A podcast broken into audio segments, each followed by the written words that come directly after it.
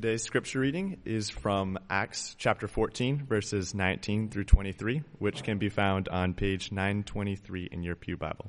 Please stand for the reading of God's word.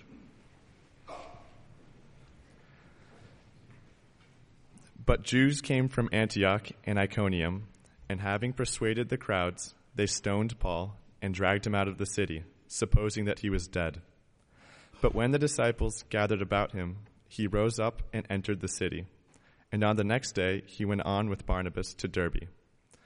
When they had preached the gospel to that city and had made many disciples, they returned to Lystra and to Iconium and to Antioch, strengthening the souls of the disciples, encouraging them to continue in the faith, and saying that through many tribulations we must enter the kingdom of God.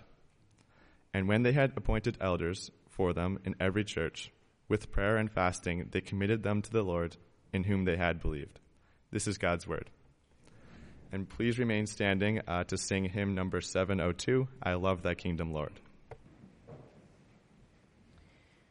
Well, if you are uh, new to Westgate, we're in the middle of a series looking at our core commitments as a congregation. We've been taking a fresh look at our vision as a church, at what God's called us to, and have been walking through, so what does that look like then to move toward that vision? And we're most of the way through that series. We have this morning and next week where we'll look at our last two core commitments. And then for Advent, we will step into the book of Habakkuk, which is not your typical Advent book, but yet captures the spirit of Advent in many ways in that it's a book of honest lament about the brokenness of the world we live in and longing for the Lord to answer and do something about it. And so that's where we're going into Advent. And then come January, we will step into the book of Hebrews together as a congregation. So that's a snapshot of where we're going in the weeks and months ahead. But this morning, let's pray together as we look at Acts chapter fourteen and uh, see what the Lord has to say to us here. Lord, we thank you for your word. We pray that we would hear it. We pray that you would give us ears to hear it, Lord, by your Spirit, that you would ready our hearts to receive it, to be changed by it, to obey it, Lord, to love it, because we know that in loving and obeying your word, we are loving and obeying you, and that's what it's about, Lord. We want to know you, and so meet us this morning in Jesus' name, amen. Jesus tells a parable in Luke fifteen. What man of you, having a hundred sheep, if he has lost one of them, does not leave the ninety-nine in open country and go after the one that is lost until he finds it? And when he has found it, he lays it on his shoulders, rejoicing. And when he comes home, he calls together his friends and his neighbors, saying to them, "Rejoice with me, for I have found my sheep that was lost." Just so I tell you, there will be more joy in heaven over one sinner who repents than over ninety-nine righteous persons who need no repentance. Now, Jesus' point here is that the wayward and the lost are not to be neglected or condemned from a safe distance, as the Pharisees and scribes with whom he was talking were apt to do, but they should be eagerly sought after and rejoiced over when they repent. They're not less valuable because of their sinful patterns or their sinful past. They are precious and vulnerable, and Christ delights to rescue them and make them his own. If only the Pharisees and scribes with whom Jesus is speaking would see their need for rescue, which is also kind of his point. But imagine if the man in the parable had at his disposal ten friends who could help him go look for this one lost sheep. Wouldn't it make sense to ask them for help? Or if you change it just a little bit, imagine instead of, of just one lost sheep that ninety-five of them had escaped. How was one shepherd going to track down ninety-five sheep?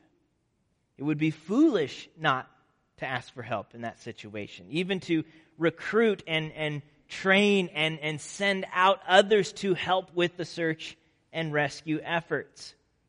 You can cover a lot more territory in a lot less time, and now you've multiplied your careful oversight of the sheep when you find them. What would stop a shepherd in that situation, ninety-five lost sheep, what would stop a shepherd from asking for help? Maybe panic. You know, the, the situation's just too urgent, he can't even think about, you know, he doesn't have time to get help, he's just got to act. Or ignorance. I don't see why sending out others would be any more effective. Or pride. I can do it on my own. It's my responsibility. I, they uh, they left under my watch. And I want all the credit when we throw the party later. Or fear. I don't know how to get help. What if, what if that fails? Not sure I want to share my operation. Or even apathy. It's just sheep. No big deal if we don't get them all home. There are no good reasons when faced with that kind of situation, ninety-five lost sheep, for a shepherd not to look for or generate help in seeking them out. It would be foolish. But here's the situation we face in Massachusetts.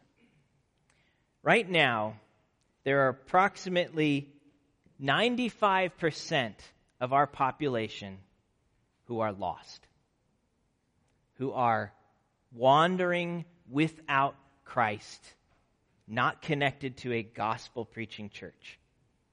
ninety-five percent. In Metro West Boston, which is, you know, where we are, and that's kind of a uh, hard area to define. It depends on which list you look at. But if you just look at the twenty-eight or so towns where Westgate people live in, that would mean there are roughly six hundred ninety thousand people facing an eternity without Christ. Can one church really seek out that many people? Now, of course, we're not the only gospel-preaching church in Metro West Boston. Praise God for that. Um, we love and enjoy partnering with other gospel-preaching churches in the area.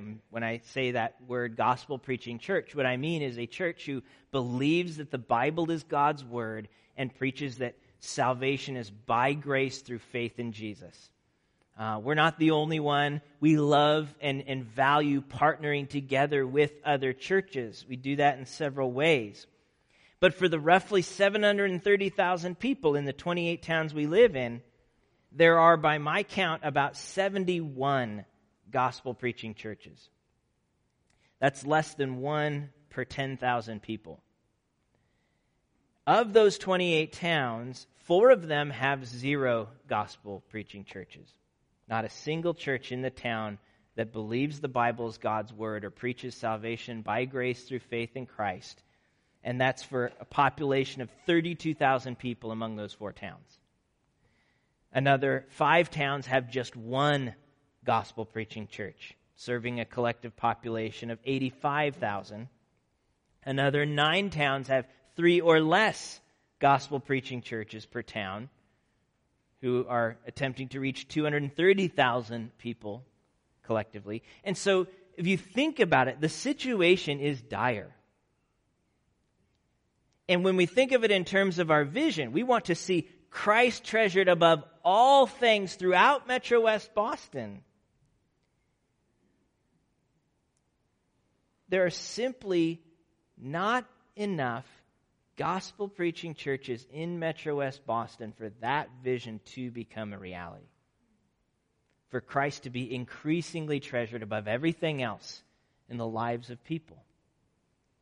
And so that means for our vision to become a reality, church planting, investing in and helping start new churches in our area is an essential commitment that we need to make. Now, it's a little strange to talk about something being a core commitment when we've never really participated in it before. Uh, you know, we were a church plant forty-two years ago. The young adults pastor at Park Street and a handful of young adults and college students, many of whom are still in this room right now, came out to Weston and met up with uh, Harry and Carol Azadian in their home and the Bible study that was happening there, and, and that became Westgate Church. And so we were a church plant once upon a time, but we haven't participated in that since then. And so how is that a core commitment if it's not something we're doing? Well, this is what we would call a commitment of aspiration. A commitment of aspiration, something we aspire to do, something we believe strongly that we must be about, but we're not there yet. And I want to talk about this morning, what I want to talk about is why we must be about it, why this is so important, the necessity of church planting in seeing Christ treasured throughout the Metro West. And I want us to see that it's not just because of our dire situation. It's not just strategic. It's also biblical. It's part of the Great Commission. And it's one of the most effective ways for an established church like Westgate to reach into new areas and new generations with the message and hope of the gospel. And so, if you're not still there, make your way to Acts chapter fourteen. We introduced this topic a couple of years ago in our Gospel for All of Life series, and I want to return to the same text that we looked at then because I think it gives us one of the clearest pictures of why fulfilling the Great Commission is more than making individual disciples or even just growing existing churches. It also means establishing new churches wherever disciples are being made. And so the book of Acts uh, picks up the story of Jesus and his kingdom where the Gospels leave off. Remember, the Gospels, the four stories of Christ and, and what he's done to establish that kingdom through his life, death, and resurrection. And they all end with this commission sending the church out to make disciples of all nations. Acts tells us the early story of what that looked like as the apostles went out. Uh, and the way that the disciples fulfill this commission is not just by preaching the gospel and making individual disciples, but by planting churches, starting new churches wherever they went. Ed Stetzer writes that the earliest churches obeyed the Great Commission by planting new congregations to carry out the assignments of discipling, baptizing, and teaching that would begin the multiplication process of planting more and more churches. And you see that throughout the book of Acts. But especially, I want to look at chapters thirteen and fourteen, which tell us Paul's first missionary journey uh, through Cyprus and Lycia and southern Galatia. But before we look at chapter thirteen, excuse me, fourteen, our text there, I want to look briefly at the beginning of chapter thirteen where Paul's journey begins. So I think that's informative to what he's actually doing and why. So look at chapter thirteen, verses one through three. Now, there were in the church at Antioch prophets and teachers, Barnabas, Simeon, who was called Niger, Lucius of Cyrene, Manaen, a lifelong friend of Herod the Tetrarch, and Saul. While they were worshiping the Lord and fasting, the Holy Spirit said, "Set apart for me Barnabas and Saul for the work to which I've called them." Then after fasting and praying, they laid their hands on them and sent them off. Thus begins Paul's first missionary journey. But there's an interesting detail that we often overlook in that story. Notice the church that's sending Paul and Barnabas out. Which church is it? It's not the church in Jerusalem, but the church in Antioch. You have to stop and ask yourself, where did that church come from? When the book of Acts began, there was only the believers in Jerusalem. There was just one church, despite the Great Commission that told them to go to all nations. It took a severe persecution in Jerusalem to shake the disciples out of their comfort zone and, and get them to move outward. And read about that in Acts chapter eight. And one of the results of that is what you might call the unintentional planting of the church in Antioch in Acts eleven. Uh, they went to Antioch to escape Jerusalem, and the Lord moved there and birthed a new church while they were there. Now in Acts thirteen, the same church is being led by the Holy Spirit to plant more churches, not unintentionally, but intentionally. Sending missionaries to cities where Christ is not yet named, seeking out these lost sheep for the sake of Christ. And that journey eventually brings Paul and Barnabas to a city named Lystra uh, in chapter fourteen. And, and as Paul works a miracle when they get there, uh, he heals a, a crippled man so that he can walk again. When he does that, things get awkward really fast. I don't know if you remember that scene in Return of the Jedi where the Ewoks uh, think that C three P O is a god and they start trying to worship him and stuff. That's basically what happens in Lystra here. The crowd see a miracle and they conclude among themselves that the gods have come down to us in the likeness of men. Chapter fourteen, verse eleven. And, and so verse twelve, Barnabas, they called Zeus, and Paul, Hermes, because he was the chief speaker. And the priest of Zeus, whose temple was at the entrance of the city, brought oxen and garlands to the gates and wanted to offer sacrifices with the crowds. But when the apostles Barnabas and Paul heard of it, they tore their garments and rushed out into the crowd, crying out, "Men, why are you doing these things? We are also men of like nature with you, and we bring you good news that you should turn from these vain things to a living God, who made the heaven and the earth and the sea and all that is in them.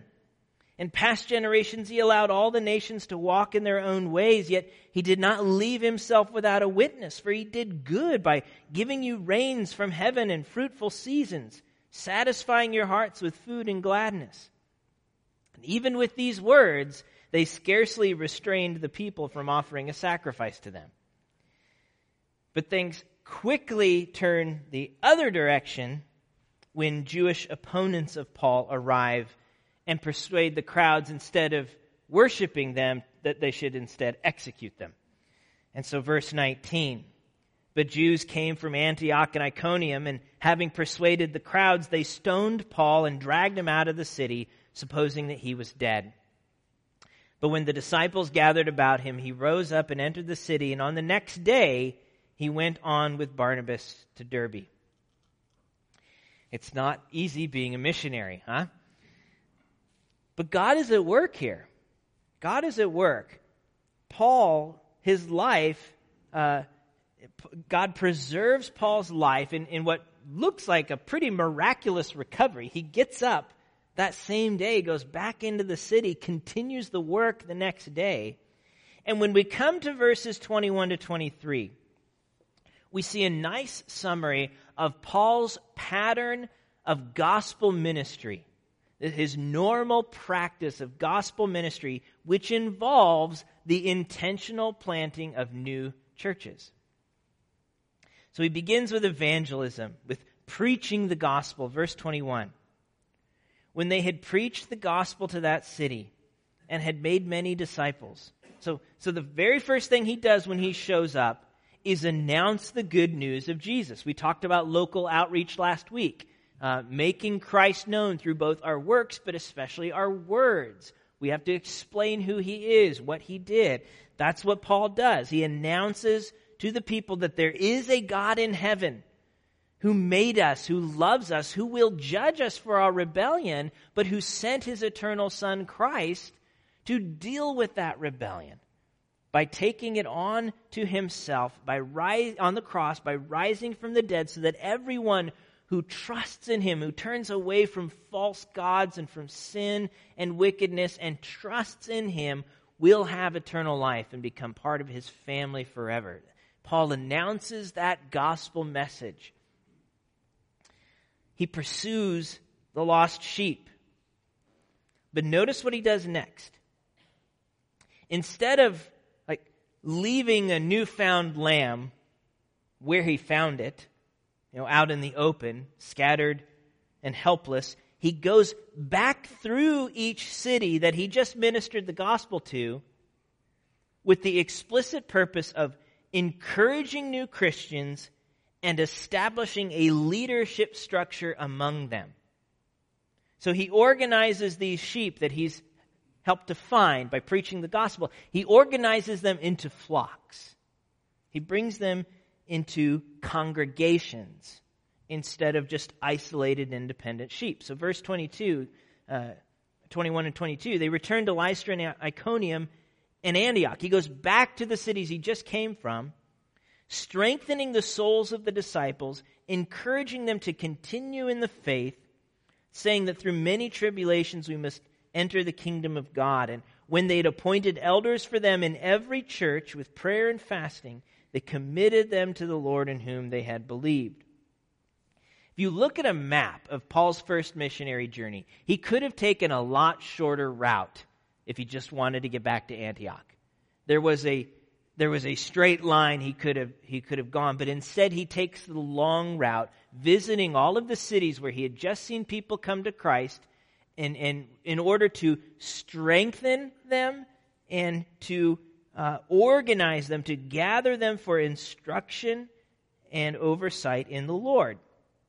Those are his two goals. He wants to, he's not just interested in making as many converts as possible, as many Christians as possible. He wants to see them grow. He wants to see the long-term health and the multiplication of those believers. And so he goes back through the city, and, and the first thing again is gospel encouragement. Verse twenty-two, he's strengthening the souls of the disciples, encouraging them to continue in the faith, saying that through many tribulations we must enter the kingdom of God.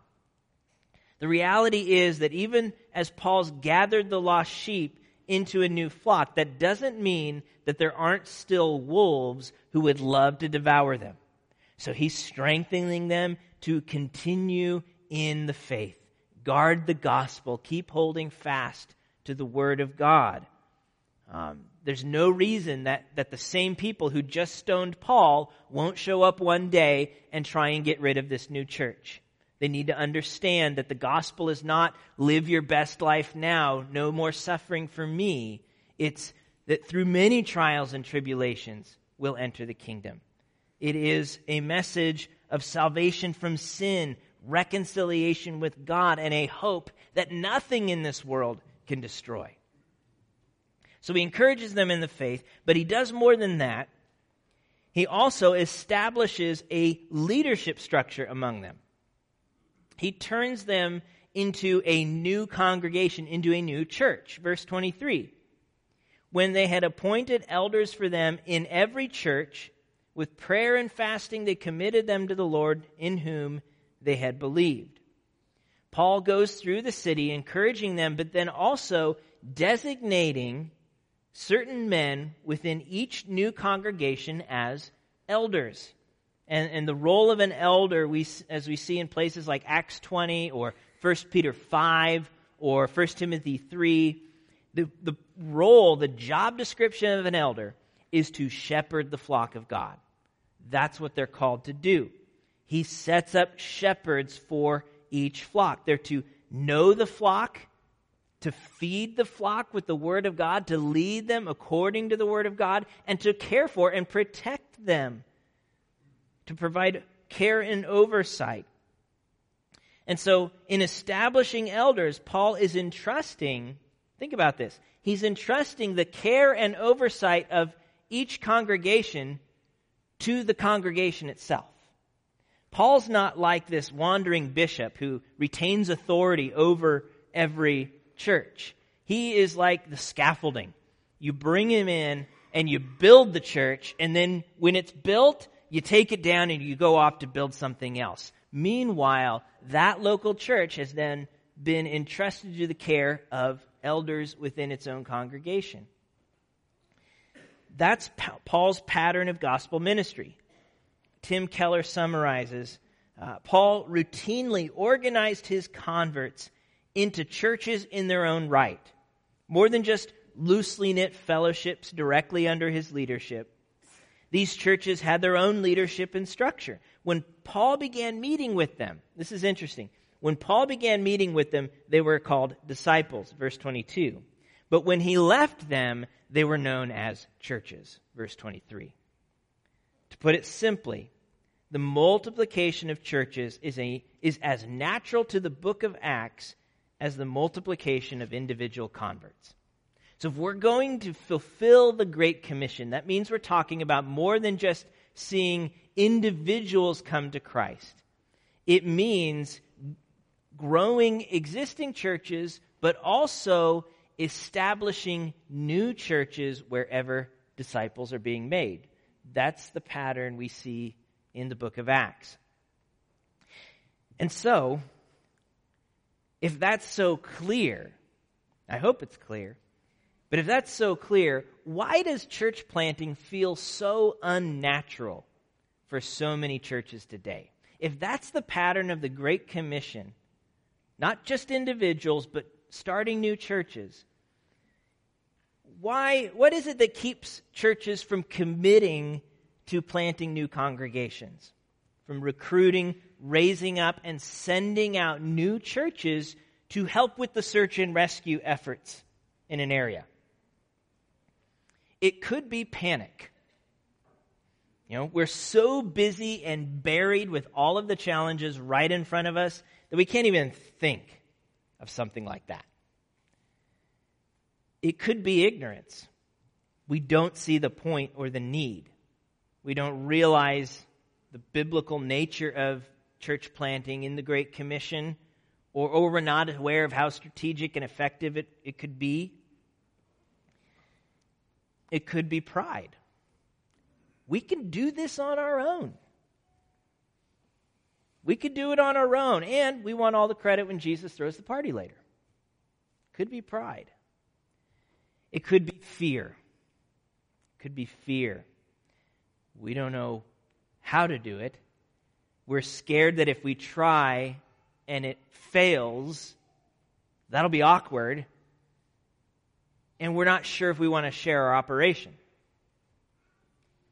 Or it could be apathy. Maybe we're just not that burdened to see the lost reached with the gospel of Christ. It's probably some combination of those factors in many churches. Though the largest one is typically fear. If you had to pick one of those five, usually fear is the one that trips us up the most. Church planting is scary.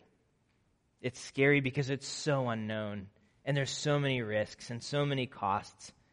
And uh, Tim Keller outlines three uh, critical mind shifts that a church has to go through in order for planting to become normal and natural for a church rather than sporadic and traumatic to the church.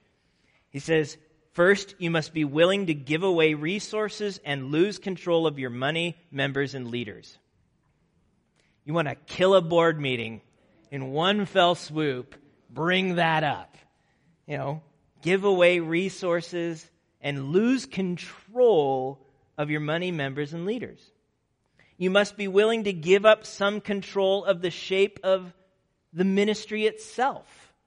You've got to give authority to the plant to carve its own pattern and path. Not just, re- well, we always did it this way over here.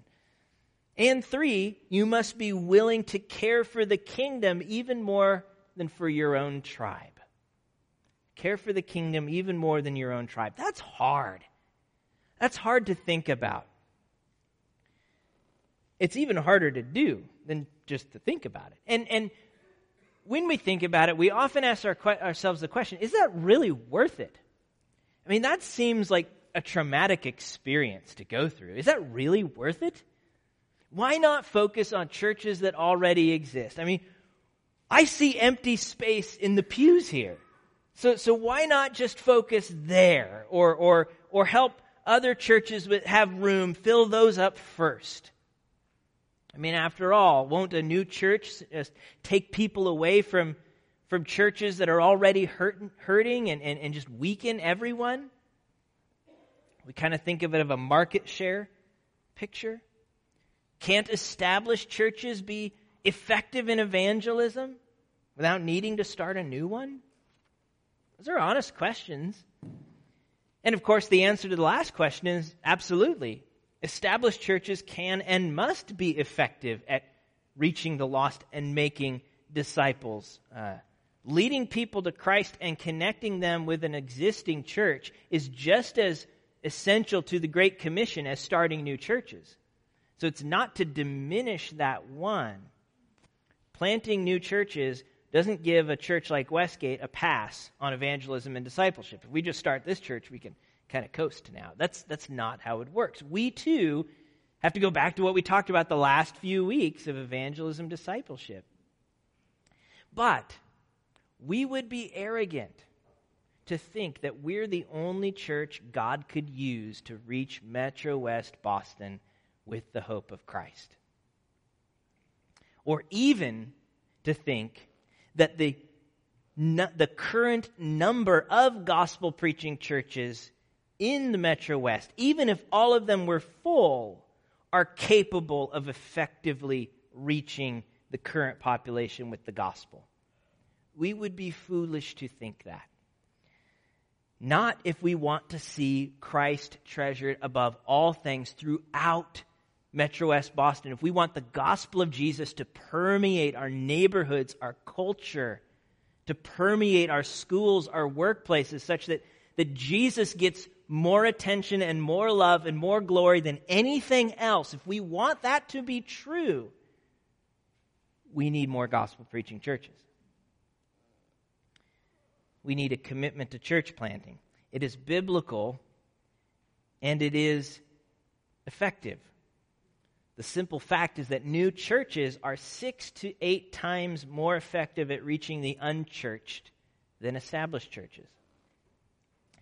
Two years ago, when we began talking about this, I mentioned my friend Jay Mudd, who is starting a church in Natick called Milestone Church. And at that time, we mused out loud, what if Westgate sent a couple of people to go be part of that core team? And we had three people, uh, Jesse Mitchell and Nate and Stephanie Christ, who went from Westgate to go pe- be part of that core launch team. We, a new church started, we lost some people. Two years later, there are one hundred twenty people attending that church on average. forty percent of them have never been part of a church before. twenty percent of them are coming back to church having left before. So we lost three people, right? And look what the kingdom gained. Look what the kingdom gained. So, so we have to be willing to think beyond ourselves, our label, whatever you want to call it. And there are lots of reasons that, that church plants are more effective at reaching the unchurched. Uh, focus and flexibility is a big part of that. But what this means for us is that church planting is an opportunity for an established church like Westgate to reach new people, new generations, and new areas with the gospel of Jesus. With the gospel of Jesus. It's not mutually exclusive to our own outreach efforts, but it is essential to the big picture of the vision if we really want to see Christ treasured above all things. If our goal is just to grow Westgate as big as we can get it, you know, then church planting is a bad idea. It's a bad strategy. But if our goal is to grow the kingdom, to advance the gospel, to see Christ treasured, church planting is essential. Again, to quote Keller, vigorous church planting is one of the best ways to renew the existing churches of a city, as well as the single best way to grow the whole body of Christ in a city. So if we're serious about our vision, Christ treasured above all things throughout Metro West Boston, we need to see church planting not as a threat, but as a commitment. Not as a threat, but as a commitment. A commitment of faith, to trust God in letting go of our resources and our people and our control. A commitment to the kingdom, that we're more passionate about seeing the kingdom of God grow than we are seeing our own congregation grow. And a commitment to seek the lost through gospel partnerships beyond Westgate. We're part of a, a big family. Ultimately, it's a commitment to Christ and His glory, because it's His church and it's not ours.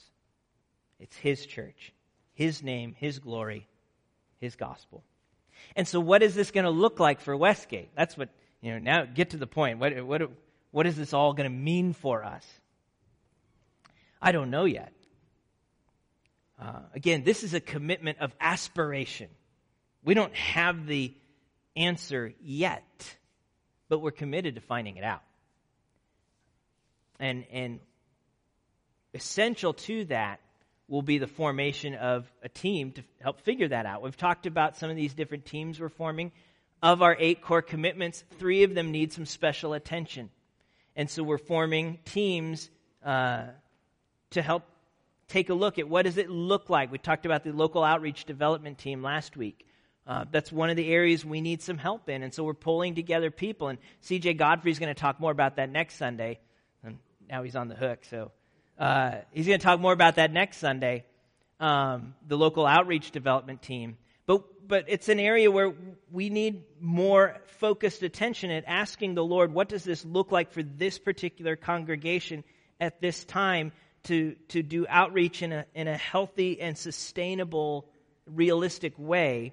We need to do that with discipleship, and we need to do that with church planting. But we need to do it in that order, um, because if we don't have a rhythm and pattern and, and not just aspiration, but actual practice of evangelism and disciple making, we don't have a whole lot to reproduce in church planting.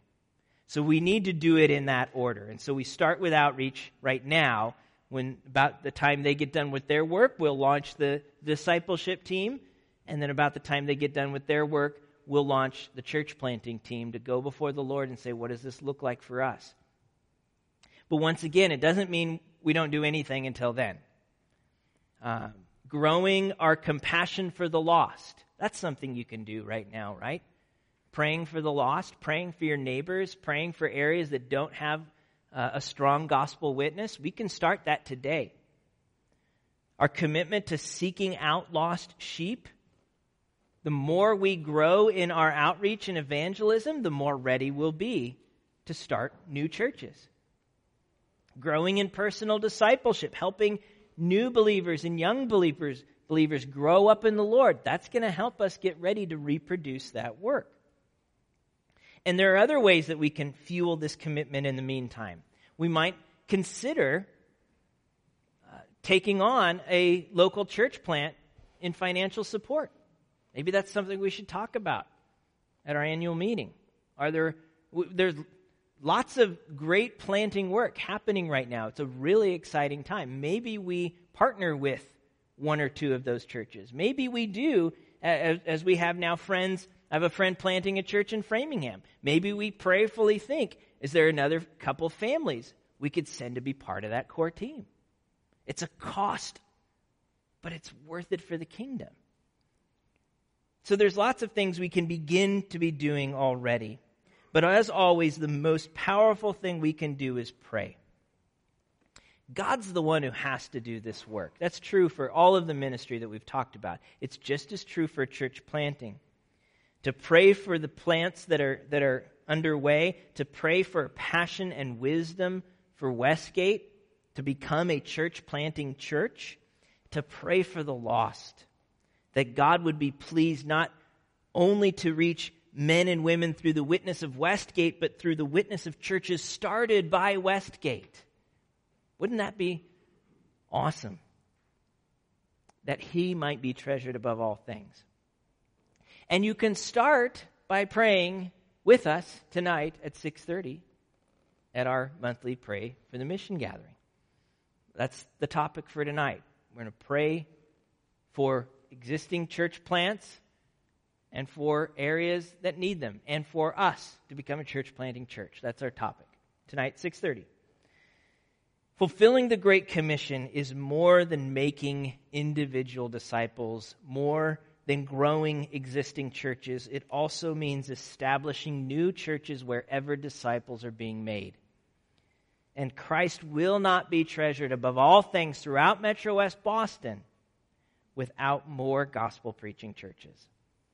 So we pray to that end. Please join me in prayer.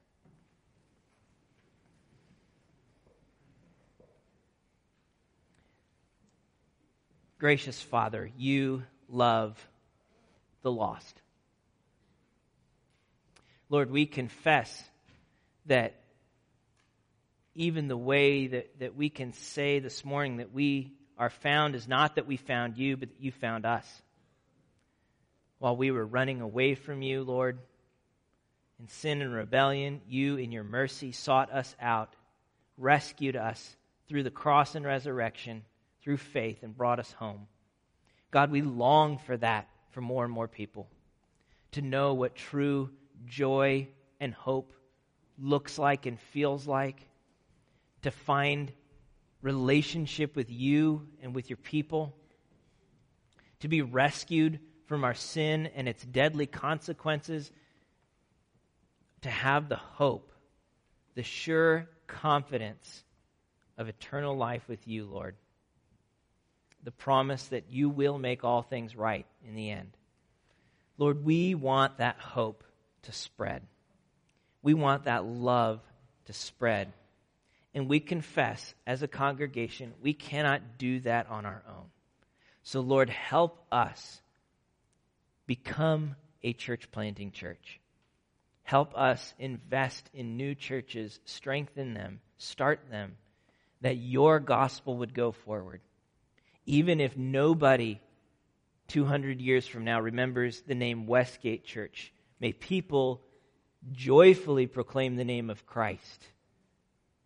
And may our investment be a small part of that story, Lord. It's your church and your kingdom, and we pray that we would be willing and humble servants, trusting you in unknown territory because you're worth it. We ask it in Jesus' name. Amen.